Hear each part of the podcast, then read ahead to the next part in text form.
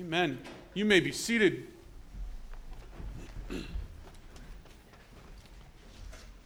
Let us pray. Dear Jesus, it is good to be back with your people. I pray that the words I speak would be yours, would be you moving us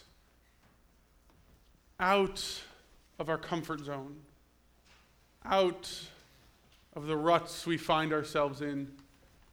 That the words I speak would be your words beckoning us ever closer to where you are, whatever that looks like. I ask all this in Jesus' name. Amen.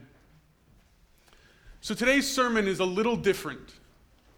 Today, we're not into a series that starts next week when we start our Drop the Sword and, and how to read the Bible without hurting people. Today is the first Sunday of the new year, and so I like to take it and give the state of the church. How is Nixon United Methodist Church? Think about how the president does the State of the Union. It's good enough for the president, it's good enough for Nixon Church. But as a result, you know, I always stand up here and I preach without notes, and I do that on purpose because if I can't learn it enough to teach it to you, it's obviously not that important. However, we got a lot to talk about this year. We have far more than I can put up here. So I'm going to use my notes a little bit today. And I hope you'll forgive me for that. Somebody just say we will. Thank you. Thank you. You got good hearing. I just briefly, I wasn't sure if I heard what I thought I heard. But we at Nixon United Methodist Church, we have a mission statement.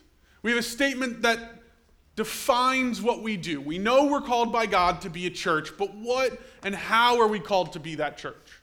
And so we set up our mission statement that says we are a community house of worship giving reverence to God, centered in Jesus Christ. That through our teaching, our caring, our serving, our prayer, and our fellowship, this congregation ministers to the community and the world in the power of the Holy Spirit. What we say when we say that's our mission statement is that is the thing that drives us. Every decision we make, Every dollar we spend, every worship service, every event is driven through that mission statement. And if it doesn't fit, we shouldn't be doing it. If it doesn't fit and we're doing it, we haven't lived into our mission. So the question for the state of the church today is how are we doing? How have we lived into our mission this year? Where have we succeeded and where have we failed and how have we looked? That first part I want to talk about is our mission is teaching. We say we're going to minister to the community and the world through our teaching. What do we teach? Well, the first piece of that is our new More service, our 7 p.m. worship service that we started back in September. In Penn Township, there's a large population of people who travel for the weekend. They have to go to work on Monday, so they're back here Sunday afternoon, which means they don't have a church to go to because everybody meets in the morning. So, us being able to minister to the community means we need to have a time where people can gather where we actually have worship. So, we started a 7 p.m. service. We also started broadcasting online our worship services. Of course, this morning they have decided not to work because, you know, it's technology. But our 11 a.m. service averages 25 people watching us online. Our 7 p.m. averages 46 people watching us online. And that's watching us live while it happens. That doesn't include the people today who are watching the sermon from three weeks ago or eight weeks ago when we started this. You can still go back and see them. And there are some of those videos that have hundreds of views. One of them is close to 500 people have watched it from all over the country. I don't know if you're familiar, how familiar you are with Facebook and how it works, but it tracks everything you do. You are the product being sold to advertisers. This means they harvest all of your information. Us, as a church on Facebook, we can have access to all of that information, if we pay for it, of course. And they give you free information to try and convince you to pay for the rest of it. We don't pay for it, that's worthless. But I can tell you from the free information, we have people who tune in every week from Oregon and Alaska, Florida and Texas. Now, some of these we can figure out that there's some of our church family that go away for the winter. We like to call them snowbirds.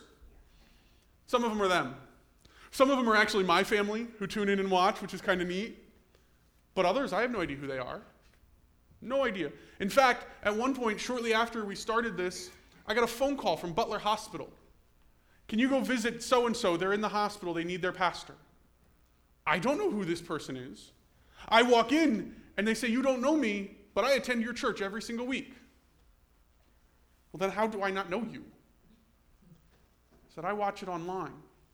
You are my church. I attend Nixon United Methodist Church every week.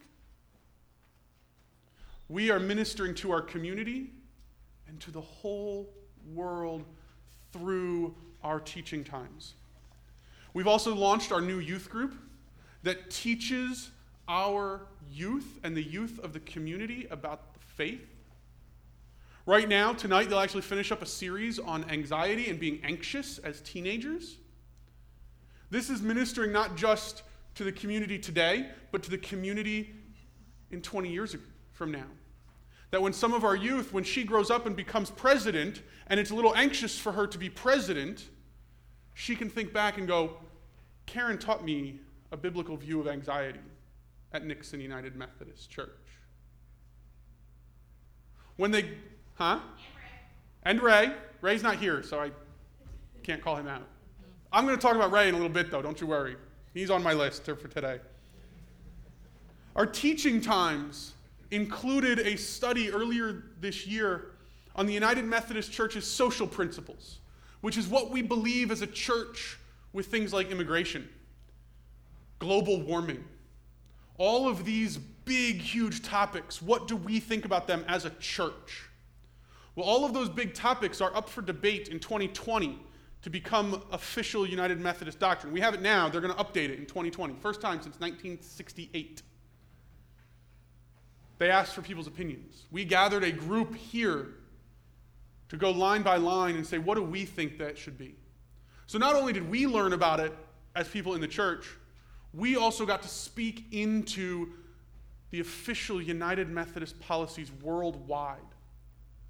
Now, I don't know if our suggestions will be taken seriously. We probably aren't the only ones to come up with that idea of whatever gets put in there, and we don't know what the final view will be. But we got to speak into what the United Methodist Church in the Philippines will believe about global warming. We got to speak into what the United Methodist Church in Germany will think about immigration. This is huge. Little Nixon United Methodist Church in Penn Township across from the airport is leading the way in the global United Methodist Church. This is huge. Our teaching times are doing this. But our caring has also been ministering to the community and the world. The way we care for other people, we have the hats and gloves drive. We've done a drive for Christmas toys. We've done special collections. Last week was our first special collection for the fifth Sunday where the money now goes to help kids go to camp. And it was $66 and some change. Half of that will stay here so that when children and youth from this church say, you know, I really want to go to Jumonville or Wesley Woods or Camp Allegheny, we can say, you know what, we believe that you should go. Here's some money to help you fund that because it can get a little expensive.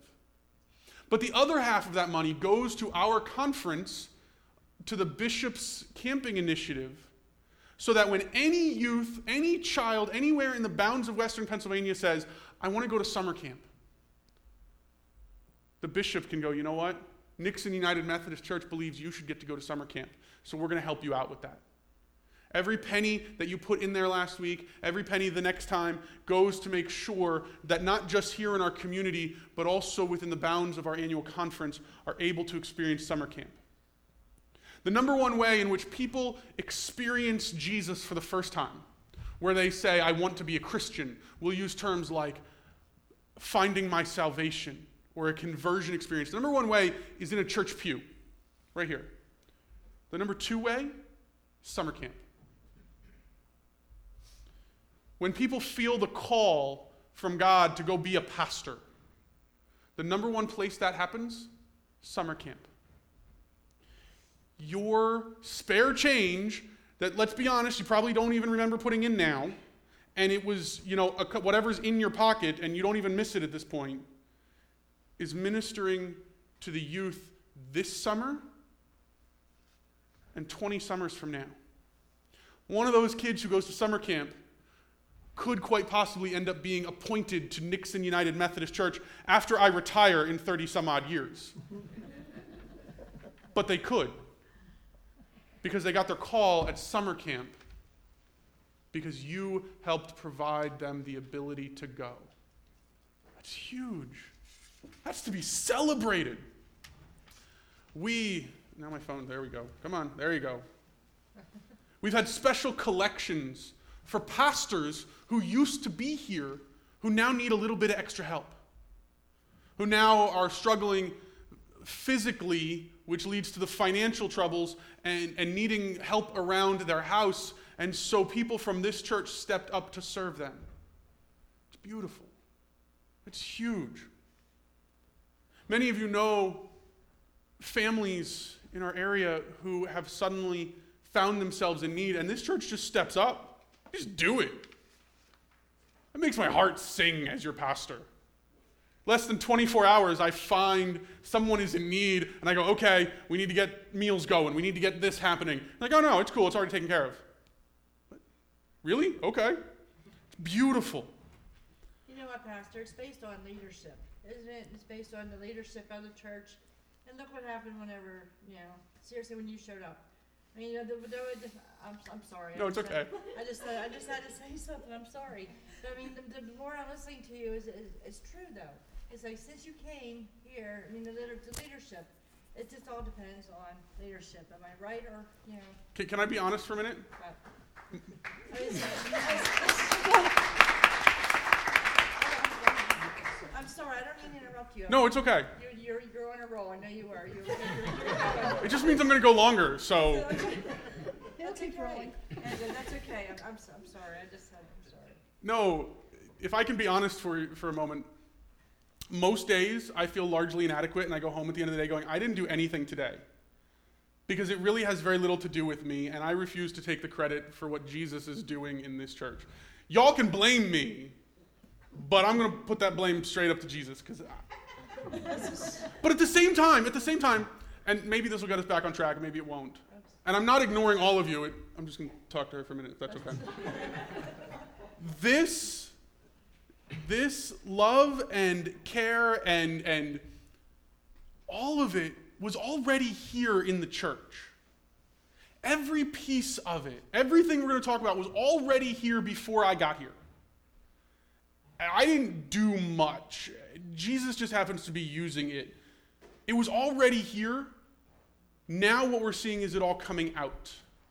And we're seeing it being expressed in all of that. When I watch this church serve, from taking down Christmas decorations to, to fixing whatever was rattling in the furnace a couple weeks ago when we first turned it on I don't know what that was, but it was rattling.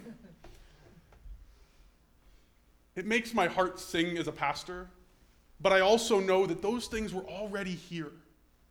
Now they are just coming out.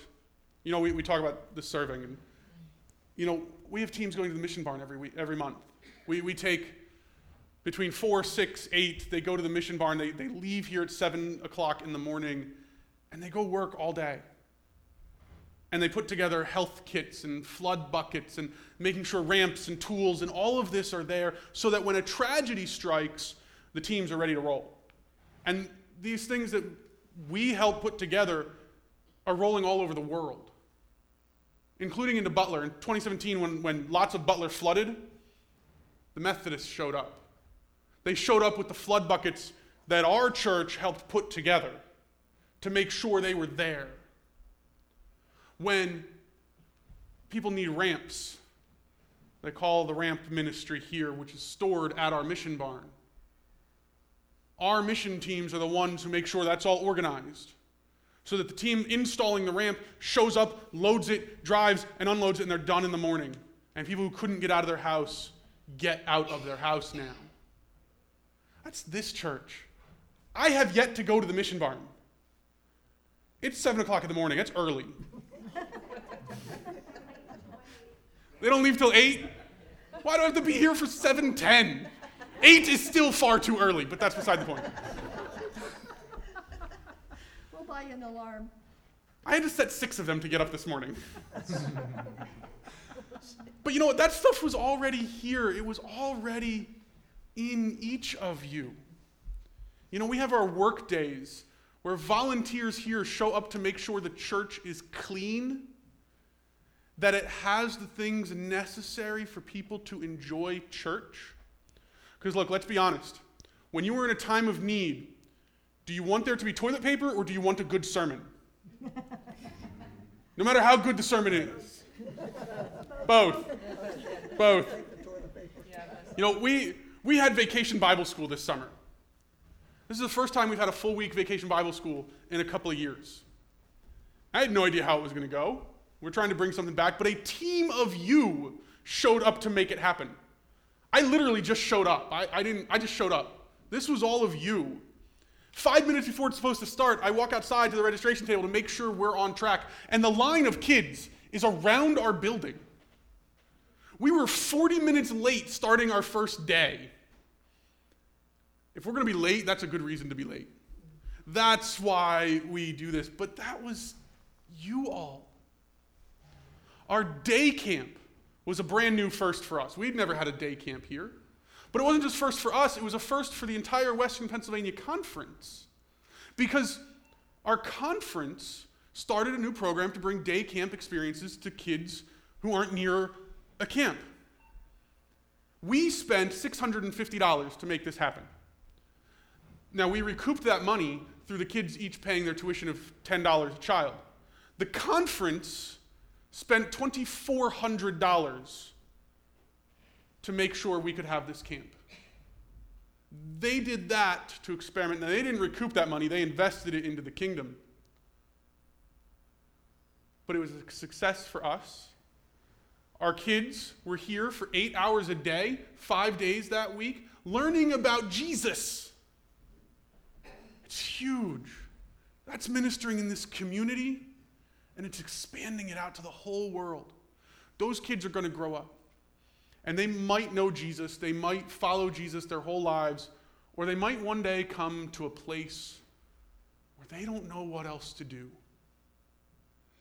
The world is crashing in on them. And the only thought that floods back was the day they sat around a campfire out here and sang, Jesus loves me. And go, you know what? Maybe we can get through this. Because we and you and the volunteers here stepped up.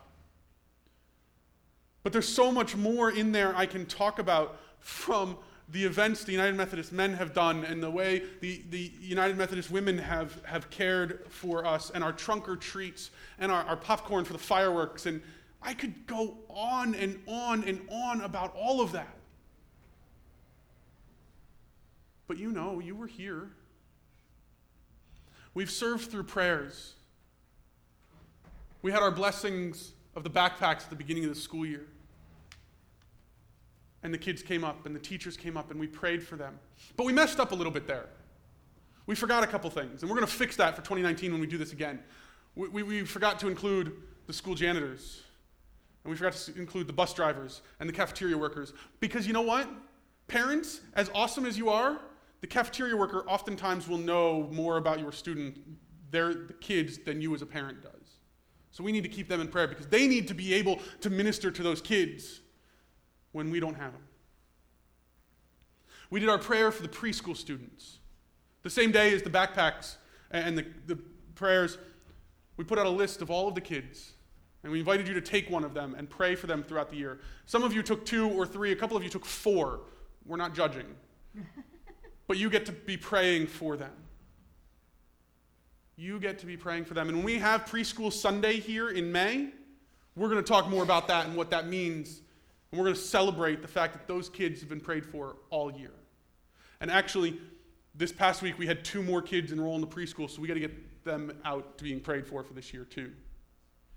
Because I've said this to our preschool teachers, and I'm going to say it here. Our preschool is one of our top two ministries into this community.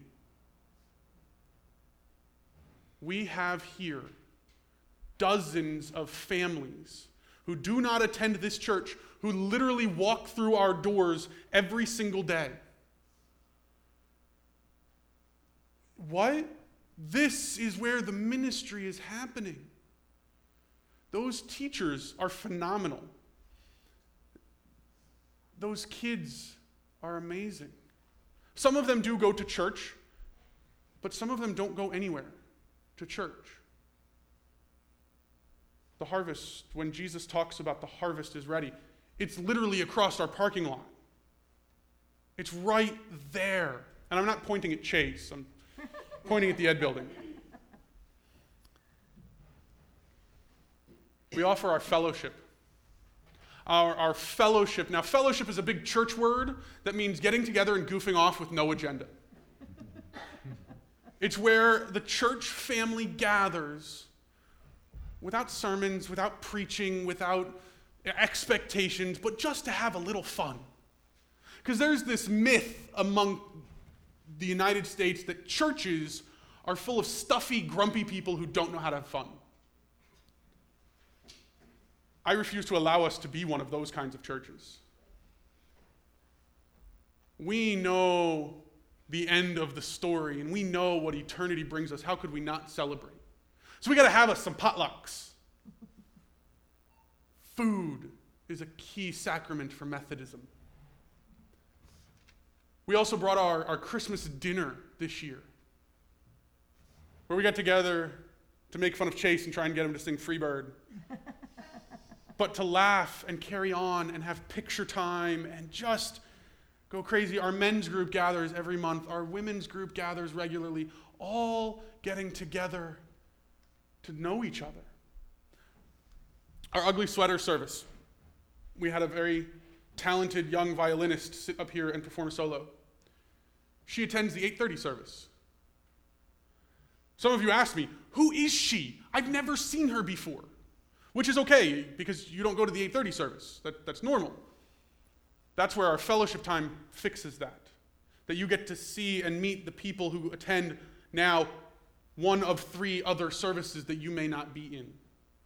It's impossible on Sunday morning to see everyone, so we have to provide those other times. Sunday school today had a pajama party. I was a little jealous. I saw Connor over there in his, in his is it Superman, Spider Man? Emoji. It has a cape though, doesn't it? Oh, it's a hood. I thought it was a cape. Looked like a cape. Hey! You know, this is fellowship. That's what that is.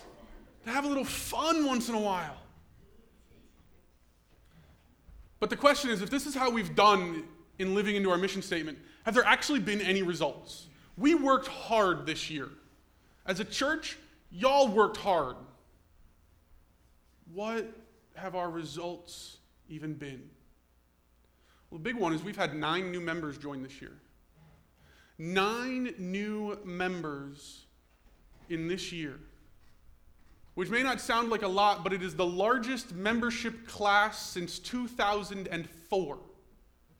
In 14 years, we haven't had a membership class this large. That is to be celebrated. We paid our apportionments at over 100%. Now, what are apportionments? Because that's another big churchy word. As United Methodists, we are asked to support the ministry of the worldwide nature of the United Methodist Church. And we do that through what's called our apportionments. And it's literally a portion of our budget that we set aside to support those ministries. For example, for example, we have a ministry in Erie that collects used shoes that you don't wear anymore. And the ones that can be cleaned up and salvaged are put into a shipping container and sent to Guatemala, Brazil, Honduras, Venezuela, several of those countries, and given to people who don't have shoes. Do you know who pays for the shipping container to get them there? Your apportionments. We have a, a, ministry here in Western Pennsylvania that collects used wheelchairs and broken wheelchairs, motorized, regular ones, whether they're worn out or usable or not, and they fix them up. And then they ship them to the Ukraine, where missionaries in Ukraine take those wheelchairs and they fit them to people who are in need of a wheelchair but don't have access to one. Imagine your life if you needed a wheelchair and couldn't get one. Imagine what that life would be like, and now all of a sudden you have one. And then, while those missionaries are fitting them for wheelchairs, they say, Let me tell you about a Jesus who loves you enough to die for you. The wheelchair parts, the brakes, the tires, shipping them to the Ukraine. Do you know how all that gets paid for? Your apportionments. Every time you drop a dollar in that offering plate, a portion of that is sent to those ministries, to supporting missionaries in Russia, missionaries in countries where if they were found out, they would be killed. All are supported through your apportionments. Last year, we paid 25% of what we were asked. The year before, we were about 75%. This year, we are over 100% of that money. That's huge. That's to celebrate. Our average attendance for this service specifically is 64 people. That's up from last year when our average was 58. If you take all of our services together and our online services and all of this and put it all together, our average attendance is 111 every week, which is up 19% from the year before. Now, when you start categorizing churches there's really four levels. There's the dying church, which has a, a, negative average attendance, meaning that people are leaving for whatever reason and they're not being replaced.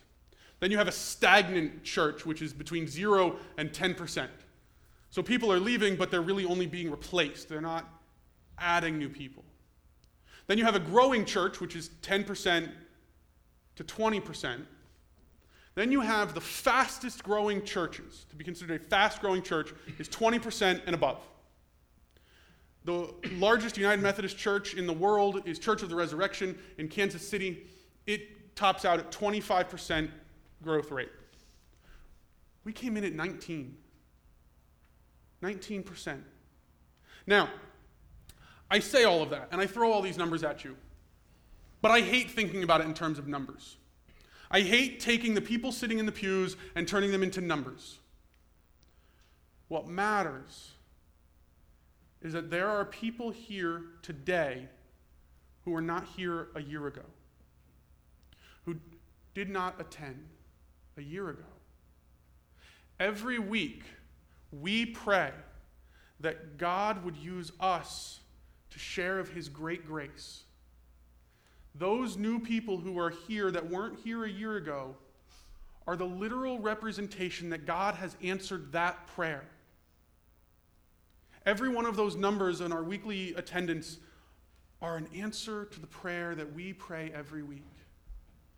They are those who are hearing of the goodness of God and saying, I want to find out more. I want to grow closer to that God. Now, it hasn't been all fun and games and roses. There have been a couple places where we fell a little short. The big one, there, there's two major ones that I want to talk about. The first one is we haven't had any baptisms this year. We haven't had any baptisms since I got here. Now, a baptism, whether it's an infant or an adult, a baptism is a sign of God being active in that person's life, no matter what. But it's also a sign within our church that the people who are here are taking seriously the call of discipleship and making those next steps. And our baptism font has sat collecting dust for over a year. It's not okay, church. It's not okay. We got, we got to fix that for 2019. The other big one we have to deal with is that we are an awfully white church we are very much the same. The kingdom of heaven in Revelation 21 is filled with people of different ethnicities and different cultures and different backgrounds and different languages and very, very diverse. We aren't. For whatever reason, we aren't. Now, by no means do I think we are hostile to people of other cultures or, or races coming into our church. I, I don't think that at all. I think we've just missed out, and there are voices in our community with experiences of God that we have yet to hear from. And if we take seriously our call to minister to the world, to the community and the world, then we have to be able to include those voices in the life of our congregation. We haven't. We got to fix that. We got to fix that. The third issue that I think we fell short on that I can't figure out why or what to do with is our SPRC, our Staff Parish Relations Committee. Some people call it the Human Resources Department of the church, others call it the Complaint Department, especially when we're complaining about Chase. we, I don't know why, but when it came time to decide and pray and elect new leaders for this church, every time I asked somebody, they said yes to every committee except the SPRC. You know what? You would be great on trustees. Oh, Pastor, that's wonderful. I'd love to. You know, you'd be great on outreach. Oh, Pastor, that's wonderful. I'd love that. You know, you'd be great on SPRC. Oh, look at the time. I got to go wash my hair. I'm sorry. I can't. I, I don't know why that happened. Now, a few years ago, the church had a little bit of drama in its life, as we know, to put it mildly, and the SPRC is the committee tasked with handling said drama. Well, those who handled that drama and did so with professionalism and, and excellency, their term is up. So the only thing I can come to is everybody's afraid to have to deal with that drama again. And so they're like, you know what, I, I just don't want to deal with this. I don't want to be on SPRC. That's okay. I still need people to join SPRC. we don't have a chair yet. We need the chair because when it comes time to fire Chase, somebody's going to have to make that phone call. That's just me. Actually, I think what I, I think what I just did is I just sabotaged. Nobody wants to be on SPRC because they all like you. If I had said fire me, they'd be like, I'll sign up right now. Oh, s- Yeah. not. So I say all of that, and we move to 2019. We've got two major things and some plans for it. The first one is we passed a budget that you'll see in your bulletin. You'll see this. This is our 2019 budget. This is the biggest budget this church has ever seen at $199,803. It is a significant increase. However, there's no pork in this budget. There's no extra. Your finance team put blood, sweat, and tears into making sure this budget was faithful stewards of the resources that God has entrusted us with. We took steps out in faith to make sure we could live into our mission statement. In this budget, between salaries and programming, our youth program is $12,000 of this budget. We took steps out into making this our largest budget ever because we believe that the youth ministry matters. That if we're going to minister to the community and the world, we got to have good youth ministry. That's in here. Our apportionments are in here. Our staff care for the church. You want to have the snow plowed if we ever get any. Don't go wishing for it. It, it comes, I ski. I will wish for snow if I want to. Only on the slopes. Only on the slopes. But if you want to make sure the furnace works, that the building looks nice and has the supplies. Now, I didn't list in here how much we spend on paper for bulletins. Most people don't care about that. If you really do want to know this, we have full copies of the budget in the office and we will give it to you. But this is kind of a good overview. But this can't happen unless we are all in this together. We have to be committed and believing that this is what God has called us to in our ministry. The other big thing we have for 2019 is the upcoming General Conference on homosexuality. less than eight weeks from now, the denomination will gather and form an official position as United Methodists on what we say about homosexuality. This will have large rippling effects throughout the denomination. We will probably have decisions we have to make as our local church. I don't know what those are yet. No one knows what they are yet until the vote happens at the end of February. But you know what those change about our ministry? Regardless of how you feel about homosexuality, regardless of how you feel about the vote that will happen, it does not change our mission. It does not change that God has called us and set us to minister to the community and the world in the power of the Holy Spirit. That still happens no matter what. Now, we're going to be spending 2019 dealing with discipleship and evangelism. Big church words to say to teach you and me and us what it is to follow Jesus and how to invite other people to follow Jesus. How do we invite those around us that we love and care about to follow Jesus? Through our teachings, through our servings, through our carings, it's going to be about increasing our ability to do that. That's why next week we start a series, Drop the Sword, and how to read the Bible without hurting people. We're going to be dealing with some big old topics. What is the role of a spouse? What, what are we talking about when we say homosexuality? What is the role of women in the church? Verses that have been used for decades and centuries to hurt people. But what do they really mean? What's, if we stop taking them out of context and using them to oppress people, what's really going on? In the time of slavery, they would take all the verses in the Bible about freedom and pull those out of there and then hand the newly edited Bible to the slaves and use religion as a way to oppress them and keep them in slavery.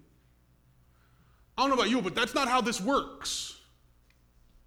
So, what are we going to say when we put all of everything in there at the same time.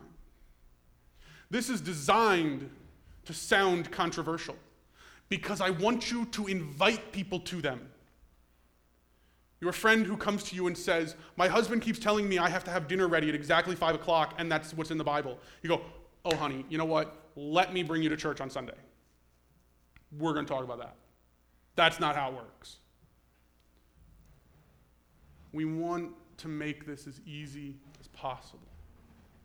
Because there are friends and family we know who are going to spend eternity separated from God if we don't do something. So we have to. We're going to.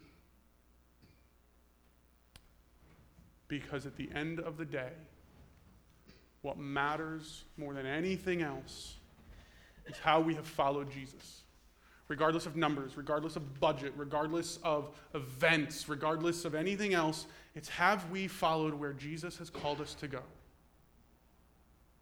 And if that's the case, then the state of Nixon United Methodist Church will always be good. Let us pray. Dear Jesus, I could talk for hours and celebrate this church. There are things I have left out that I desperately wanted to tell your people. And yet, what matters most is your word. We pray as we gather to this table for communion that we would gather in your name. That you would join us here, that this simple bread and this simple cup would be transformed into your body and your blood. That we would then be transformed into your hands and feet. We ask all this in Jesus' name. Amen.